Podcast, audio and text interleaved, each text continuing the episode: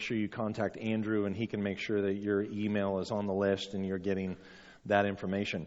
Tomorrow is a very important day. What's tomorrow? Tomorrow's Veterans Day. Veterans Day historically used to be known as Armistice Day and uh, was what we honored, how we honored those who, U.S. veterans who had fought in World War II.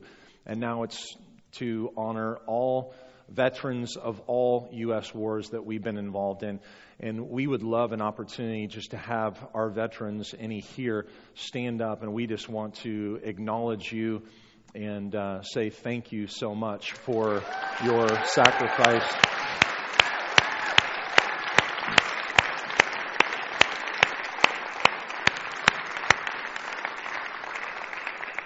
Larry was the only one here uh, today, but uh, Chuck Crouch is back in the child care. Glenn Rogers is sick, uh, homesick today, and I'm sure that there's probably others, but we honor them greatly for their sacrifice. Glenn Rogers last week preaching did a phenomenal job. I have heard amazing things.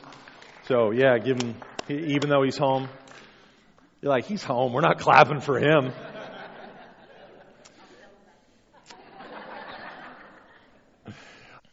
Right. Well, want to uh, jump in today. Believe it or not, I do pastor this church, even though I haven't uh, been in the pulpit for a while. This is exciting. It's something I've been looking forward to getting back in the saddle. But we've had some great uh, different ones, uh, guest speakers here that we just couldn't pass up. And uh, we trust that God has used that to uh, grow us as a people. So,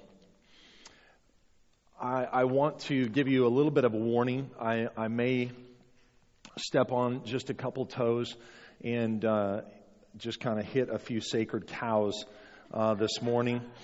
Of tip tip a few sacred cows, you know, and of tradition. Have you ever asked yourself why we do the things that we do? No?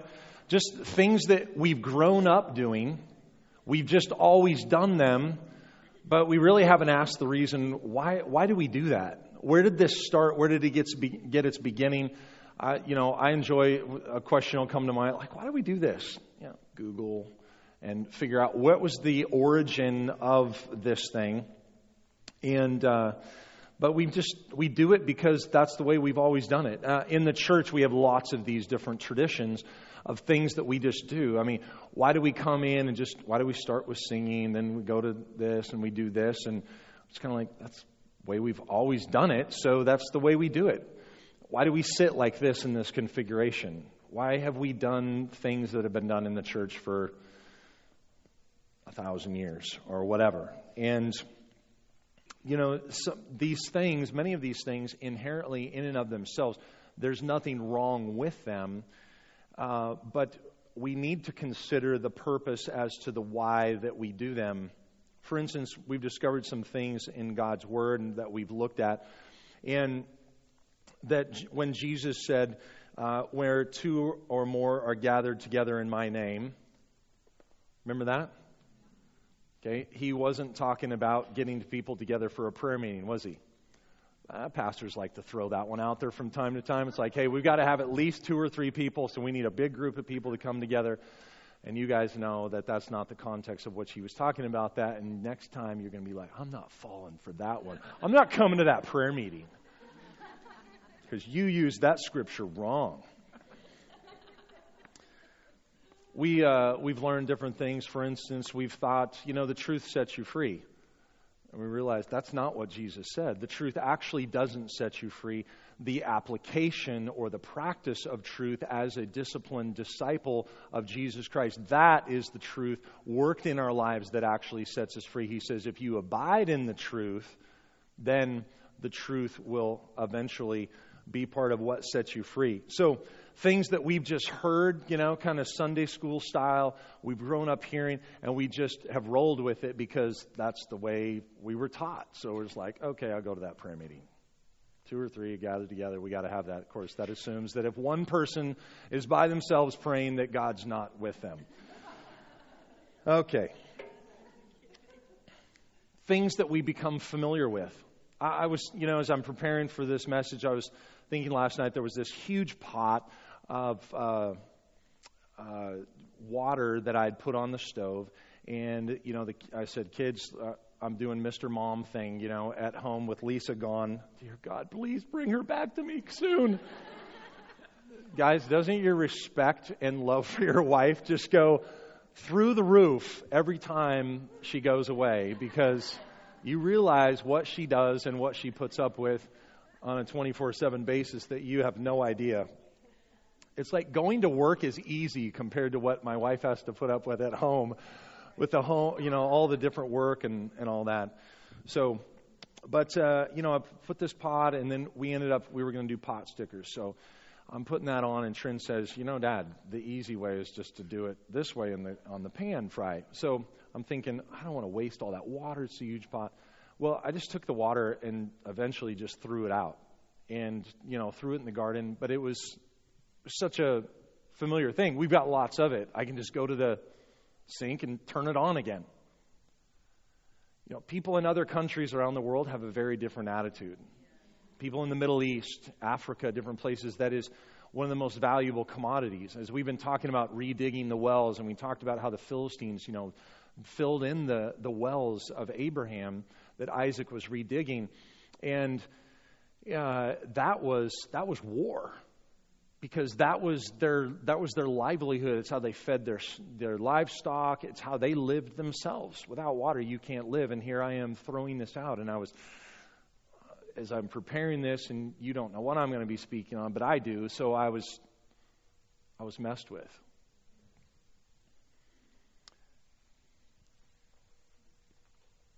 Anybody know what the most dangerous diseases in the world for children five and under are? What do you think? Most dangerous diseases, are the de- diseases in the world that are killing the most kids, five and under. Dysentery. Yeah, I had no idea. Todd, you got it. You got it right. It's actually number one's pneumonia, then diarrhea, and then uh, what was the other one? Malaria. And you know, a lot of people think AIDS and different things because that gets a lot of press, a lot of fanfare uh, you don't necessarily see, you know, pop stars, rock stars doing a concert to benefit diarrhea in the world. It's just, I mean, it sounds funny, but it's like this is a very, very serious issue. Um, but uh, this this kills more children under five than AIDS, malaria, measles combined. I mean, roughly one in every every 20 seconds a, a child dies. That's what they, they believe is, is the statistic truth. So, you know, is this one of those messages where we're supposed to feel bad about ourselves because we don't suffer from, you know, death and diarrhea? No, no, that's not what we're talking about. It's not the point. Uh, does it tug at compassion? You, when you hear those things, it, when you hear statistics or, statistics or there's so much information that we become familiar with that we just kind of glaze over and it's like, oh, that's really a bummer for them.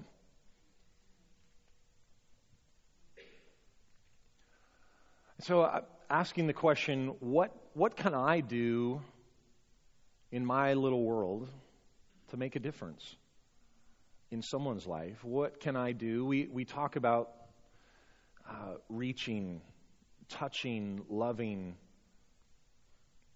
the unreached, the untouched, the, the unloved. Food, transportation, these different things. I, I want to speak to uh, an issue that uh, I think in, in some ways are, the church is very strong, but others times we're not. And an area that we definitely need to grow in, and so if you want a title, here it is Justice Church. Justice Church. It's been said that if God says something once in the Bible, he means it. If he says it twice, he really means it.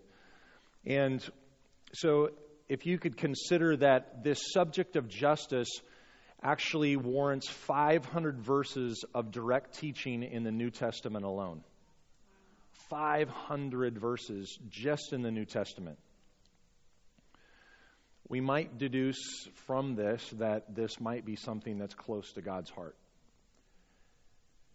The Bible talks about all kinds of things, of course, every area of life. Remember, it's God's word is the owner's manual for our lives. That we're called to live according to God's word. If our life doesn't reflect God's word, then our life has to change. We don't just start tearing out pages of the owner's manual that God has given us for living. And talks about heaven and hell, sexual purity, the second coming, but nothing compares to the topic, for instance, of how we handle money. Oh, here he goes. How we treat the poor, the oppressed. The only topic that has more teachings devoted to it in the entire Bible is the subject of idolatry. So if you're really majoring on idolatry in your life, then that would be a good thing. It's more than what the issue of justice is is uh, being addressed as, but the that's I, I think that's really fascinating. One in sixteen New Testament verses and one in twelve verses in the Gospels speaks about God's passion for the poor, for the less, for the have-nots.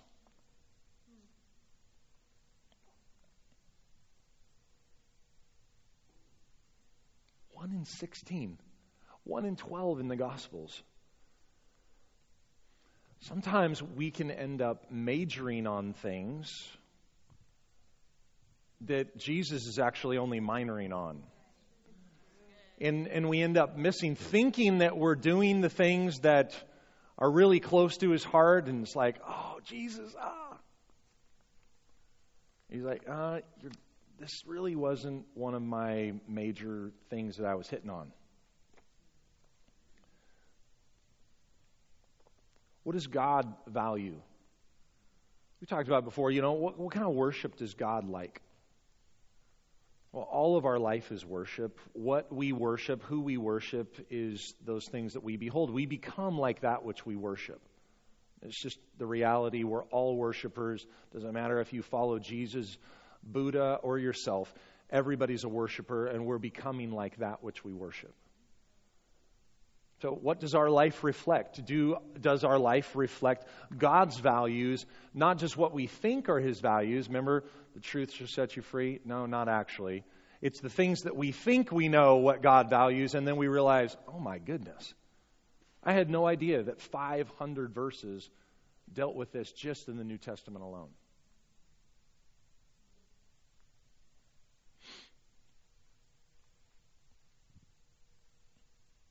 This is not about self deprecation. This is not about self induced poverty that we all just need to sell everything we have and live as poor.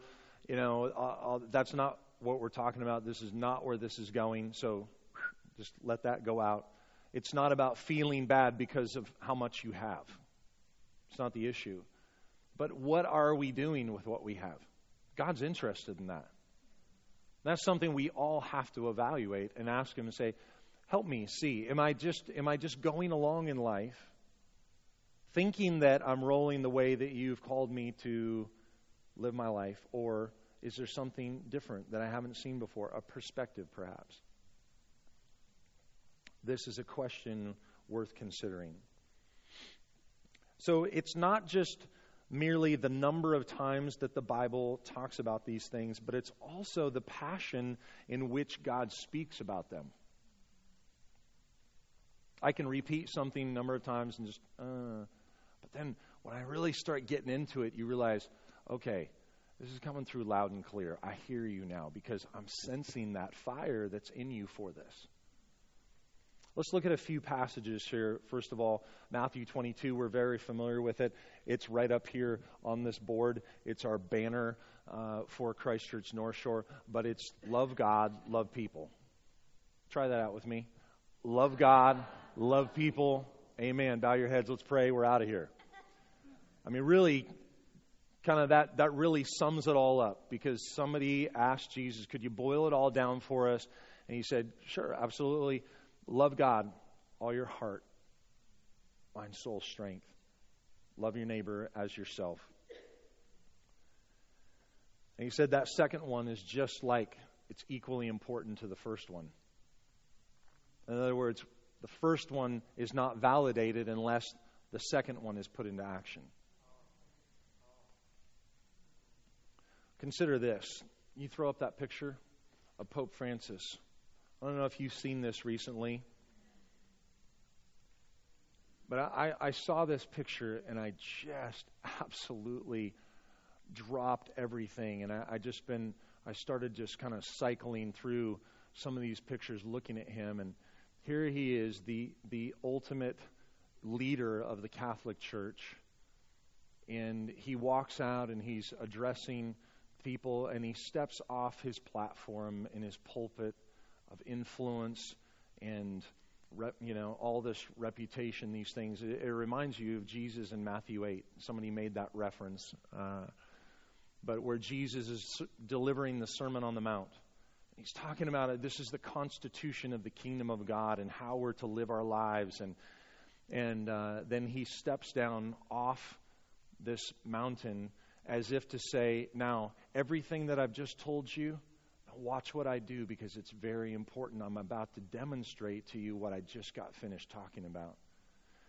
And he comes down, and there's a leper, the ostracized, the rejected, the left out of their culture, and he touches him. I wish we had time to go into all that, but needless to say, here is a man that people would prefer not to touch. His body is filled with tumors. Very, very disfigured. I don't know if you have the other picture uh, that's there, but it shows more of what the man looks like. When's the last time you saw a Pentecostal, evangelical, charismatic leader? I don't know that there are any of the level of the Pope. And yet, the things, the walls that are being broken down by this man's demonstration of humility.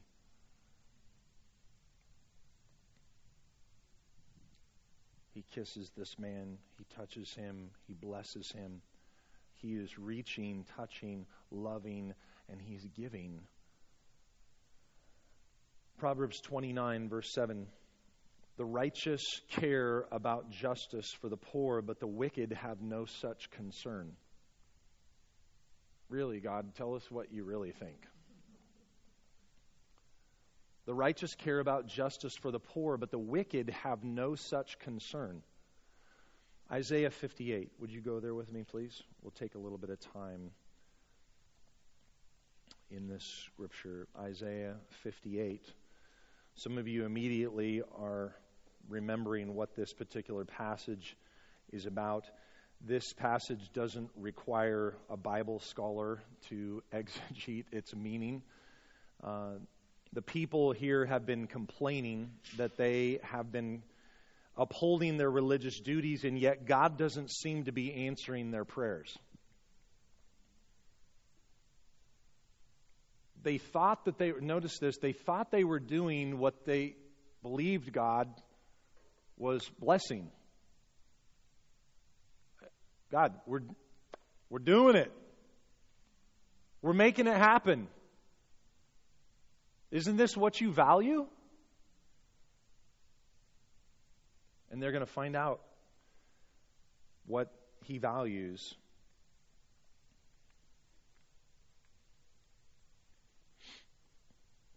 We have fasted before you. They say.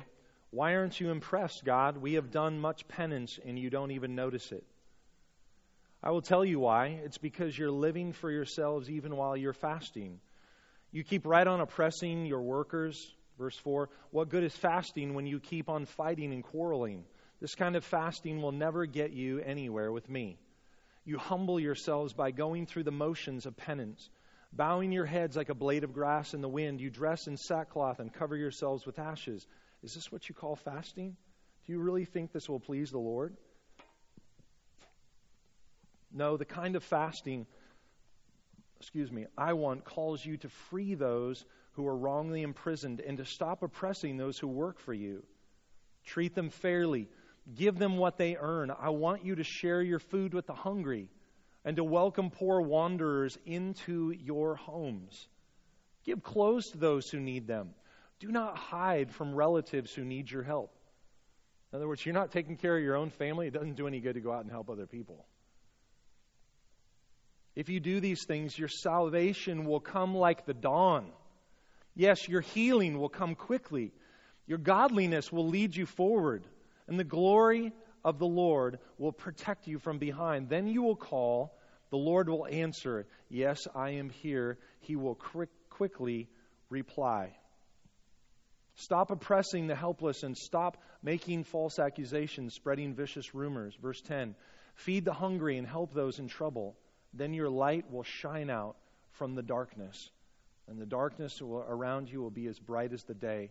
The Lord will guide you continually, watering your life when you are dry and keeping you healthy too. You'll be like a well watered garden, like an ever flowing spring. Your children will, re- will rebuild the desert, the deserted ruins of your cities. Then you will be known as the people who rebuild their walls and cities. He saying there? You'll be known as the people who can fix anything emotionally, physically, naturally, whatever. You'll be known as those people who can fix anything. Go to these people.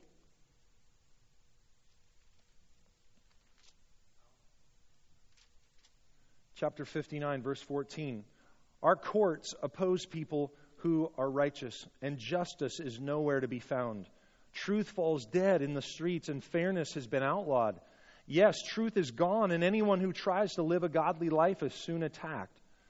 The Lord looked and was displeased to find that there was no justice. He was amazed to see that no one intervened to help the oppressed. So he himself stepped in to save them with his mighty power and justice. He put on righteousness as his body robes, a body armor, and placed the helmet of salvation on his head. He clothed himself with the robes of vengeance and godly fury. He will repay his enemies for their evil deeds. Then at last they will respect and glorify the name of the Lord throughout the world, for he will come like a flood tide driven by the breath of the Lord. It goes on to bring prophesy about Jesus coming and bringing this. And here, Jesus lives within us, desiring to do his work through our lives.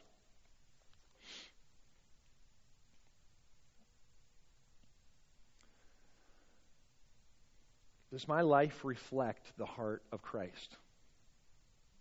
Not only what he preached, but what he lived. Does my schedule reflect God's schedule?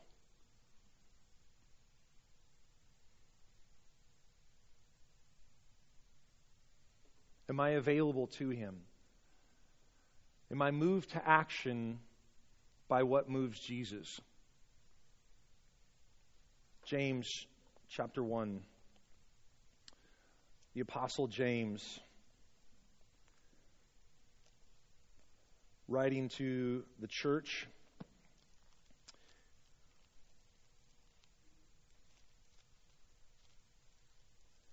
Where are you, James? There you are.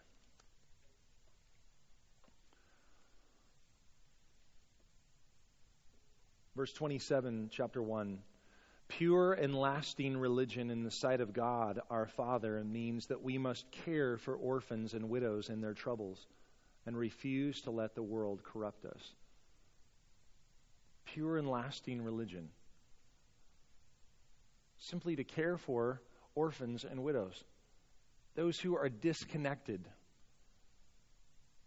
from relationship. We've said this before, but poverty is not a result of the lack of money. Poverty is a lack of relationship. That's what deals with poverty. When we're struggling, who do we go to? We go to our relationships, our family. Help.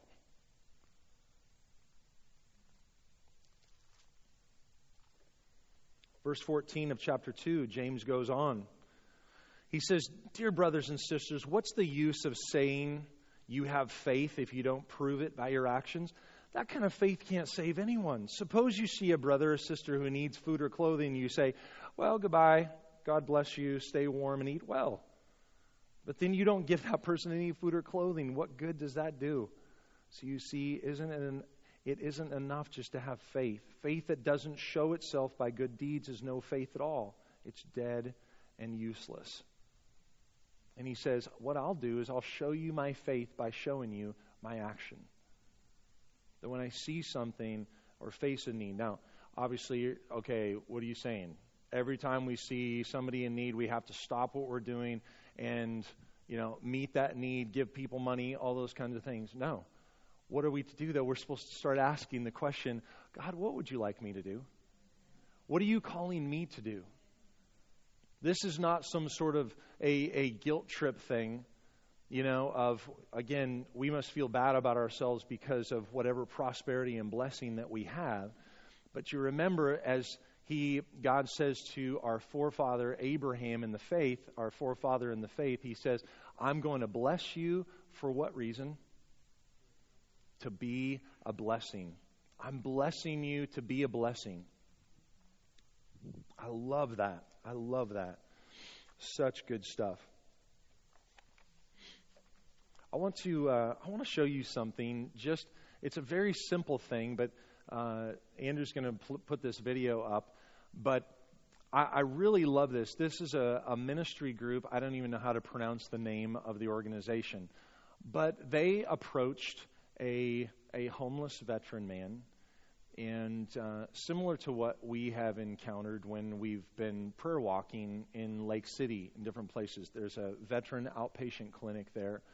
And we've had the opportunity to just love on and minister, uh, you know, prayer and all that. But anyway, they, they did something very simple, but I think that um, you'll be impacted by what you see here.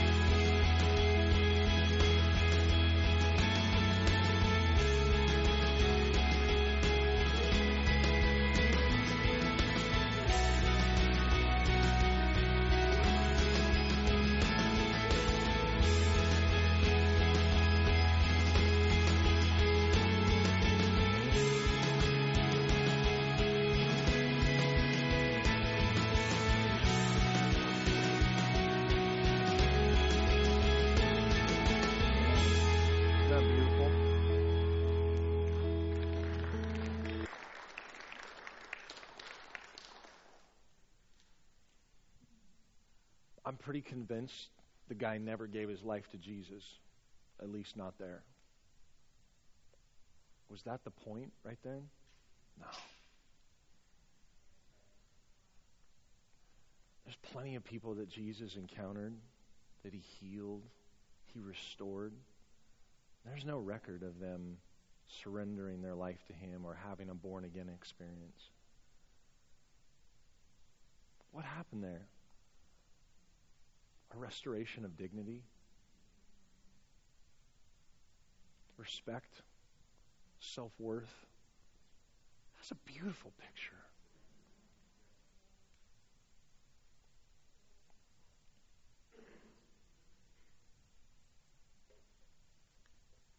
Some common excuses, perhaps, for not helping those. They don't deserve it. Is that the point? Did you deserve Jesus coming and getting a hold of your life? What part of that is lost on me, though? They got themselves into the mess. Let them get it out. Let them get that. Let them get out. Or God's call to help the poor applies to another time in history. Or I don't know any people like that. I have my own needs. Uh, you know what? Any money that I would give would be stolen, wasted, or spent wrongly. Or I just don't know where to start. I don't have the time.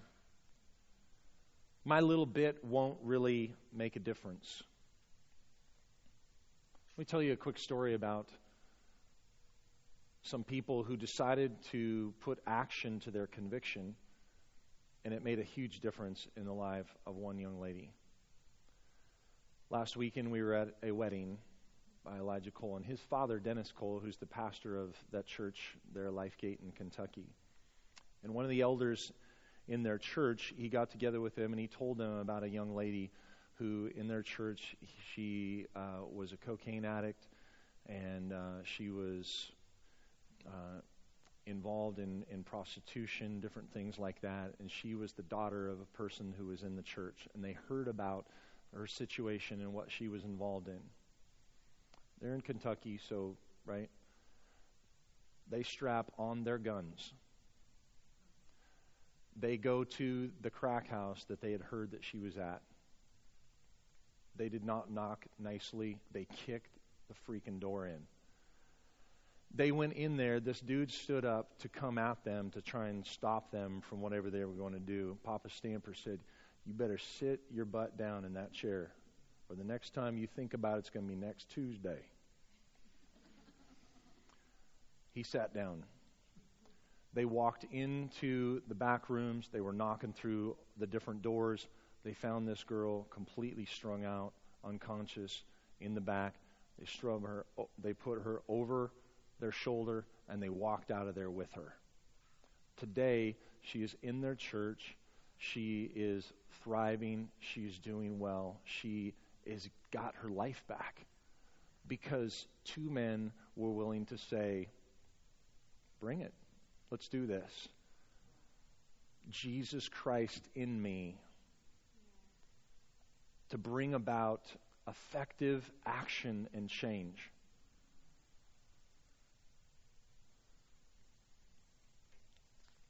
Just when we thought that kind of stuff only happened hundreds of years ago. I guarantee you that young lady is so grateful that they were willing to take action to do something.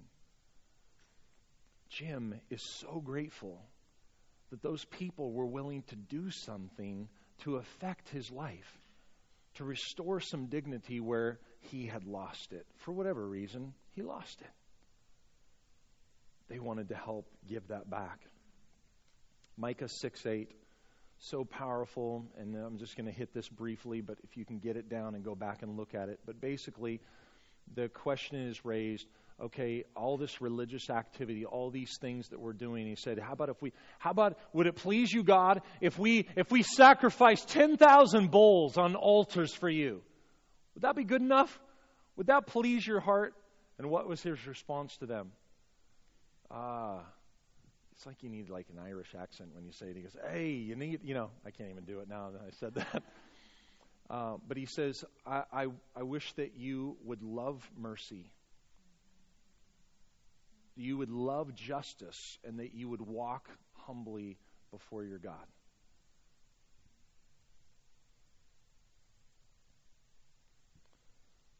First Timothy. I'm going to wrap things up here. First Timothy chapter 6 verse 17. Here's Paul speaking to Timothy. Timothy's pastoring his church. And so I'm going to tell you what Paul, the apostle, told Timothy to tell his church. They were talking about it all the way back then. We're talking about it now. Tell those who are rich in this world not to be proud and not to trust in their money, which will soon be gone. But their trust should be in the living God, who richly gives us all we need for our enjoyment. Tell them to use their money to do good. They should be rich in good works and should give generously to those in need, always being ready to share with others whatever God has given them. By doing this, they will be storing up their treasure as a good foundation for the future so that they might take hold of real life.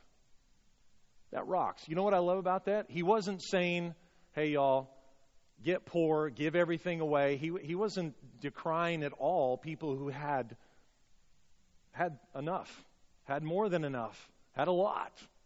He was just saying, why have you, you have to ask the question, why have you been given?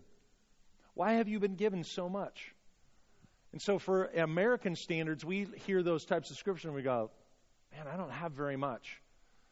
If you have a refrigerator that keeps your food cold, if you have a closet to put your clothes in, if you have a bed to sleep in, you are the, the, the top 25% most wealthy people in the entire world. If you have a warm shower every morning, you're in the top 5%. Welcome to our world. Okay, now what do we do with that? I, have been going through and evaluating, just looking at what is what's all my money wrapped up in. Does my bank statement reflect the heart of God? Again, 500 verses in the New Testament alone. What am I using that for? Because he says here, talk to him, and we're all talking to ourselves here, to use those things for good works. Asking the question continually, why do I have what, I've, what I have? Because we all know that money is the root of all evil. Right? No. Oh, we learned something new there. No, the love of money is the root of all evil, isn't it? It's the, it's the love, the lust for money, the, how it consumes us how it holds our focus and keeps us, you know, so, holding on to it so tight. That's the love he's talking about. Money in and of itself, not a, not a problem. If we don't have very much money, what do we have? We've all got time. We've all got resources of energy and, and effort and work that we can do to help others as well. So always looking how can we reach, how can we touch, how can we love. Now, let's close with this our motivation. I don't know about you, relating to my wife, to my family, to anybody preaching up here. I'm always questioning, Lord, what is my motivation and why I'm doing what I'm doing? When I worship, am I just trying to get something from you, God, or am I, you know what I'm saying? You, you're, you're always measuring and evaluating that motivation.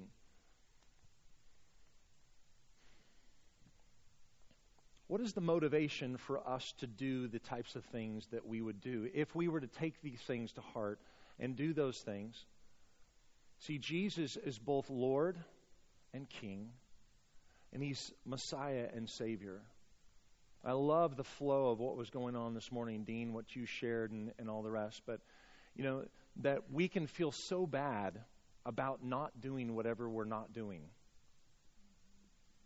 when we need to realize that we're not doing whatever we would do, for instance, these things that God talks about in these different scriptures as you share in His heart, we're not doing those things to gain something from God. God, if I just perform for you, that's all the 10,000 bulls. And what if we do this for you? And what if we do this for you? Then you'll be so impressed with us and you'll be really excited. And you'll love us more. No, we get to live and do what we do from a place of grace, not to a place of grace. So we get to walk with God in, in holiness and piety and, and obedience to Him. That's our King and our Lord. But you know what? When we miss it and we don't, and we're not missional, and we're not compassionate, and we don't love, then His grace covers us. And He restores us and He gets us back to a right and proper inspiration and motivation, which is just to allow Jesus to love through me. So I don't have to get condemned and beat down and thinking, oh, I'm, oh man, all the things that he's talking about. No, but it's the owner's manual that helps us to understand this is what our Lord and Savior, this is what Jesus' heart is. And I want his heart to beat right through my chest into action toward others. Amen. Can you hear that? Amen. So, in closing here, there is this, uh, as we're coming toward Christmas, there are some things that, um, you know, as that we can know about, that we can learn about. For instance, there are every year Americans spend 454 plus billion dollars in one year on Christmas. We were talking about children, and you know, the, the 25 million. It's estimated 25 million people die of dysentery, of diarrhea every year. Why? Because of lack of clean water. That's it. That one thing. You know how much they, they estimate it would cost to give clean water to the world? 20 billion. 20 billion, and we're spending every year 450 something billion dollars. That adds up. So as you're coming to Christmas, and what can what can be done? What can how can god use us to bring about christmas justice? To consider what is the real purpose and intent of why jesus gave. God's the biggest giver. He gave jesus as the greatest gift. How can we give like jesus gave? How can we allow our giving to reflect god's giving? Would it require us to consider a different perspective to evaluate whether or not whatever we do around the holidays and stuff that we could include others in the way that we think and how we budget, how we spend our money. Hopefully, this rolls over into asking a lot of questions much greater than just Christmas, but into all areas of our life and how we steward what God has given us. God so loved the world that he gave. He gave. He gave. He gave. He gave. What's our goal? Christ likeness. To think like Jesus, act like Jesus, talk like Jesus. Amen. Amen. Stand with me, will you? Can I, can I just share something? Sure. You can say no. Well, I have no idea what you're going to share. So I just Here you go. It better be good. Better be good. Okay. I just wanted to. Uh, is it on? You can hear me? Okay.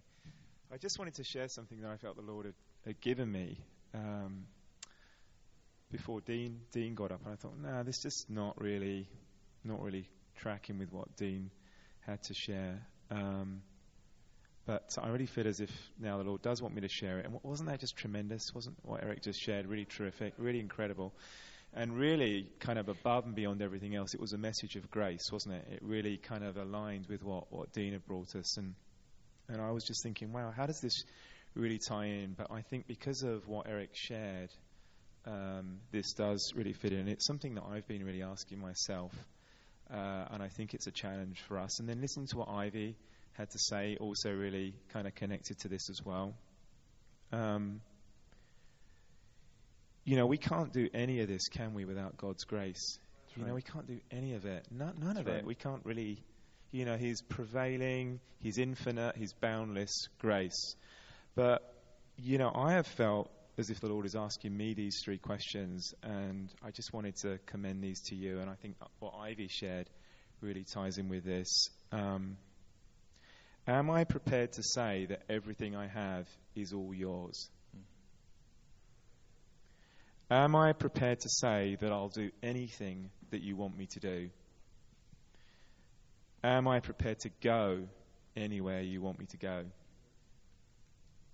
So, am I prepared to say that everything I've got is all yours and I'll give it all away? Not that you're asking me to necessarily give it all away, but am I prepared to ask that question? Am I prepared to do absolutely anything you want me to do? And am I prepared to go anywhere you want me to go? And you, you think about those three questions, and if you, I'm asking myself, if I really ask those questions, I better duck. Yeah, I better duck and watch what happens. You know, Ivy was saying, Am I really prepared to go there? Am I really prepared to go on that weekend? Can I really, can I really cope with that? And I don't know all the dynamics of what, what your conversation was with the Lord, Ivy, when you asked that question, but she did and she received God's grace in abundance. Yeah, just the emotion of her story was wasn't it incredible? And that's what God's saying, isn't it? He's not saying, "Hey, you ask those three questions, and man, I'm, I'm going to beat you up. I'm going to beat up on you." Maybe he will, but he he won't, will he? Because His grace is so infinitely, profoundly, absolutely, incredibly abundant uh, but I think they're the, th- the, three questions. I know they're the three questions I'm asking myself. And I just, just in light of what, what yeah. Pastor Eric shared, I just wondered if we could each, in our own way, say, do, don't ask the question if you don't feel you're being asked to ask the question. But I'm asking you to at least think about do you need to ask the question, would I give everything up for you? Would I do anything you want me to do? Would I go anywhere you want me to go? Knowing that His grace goes before you. Thanks. Stand, uh, man.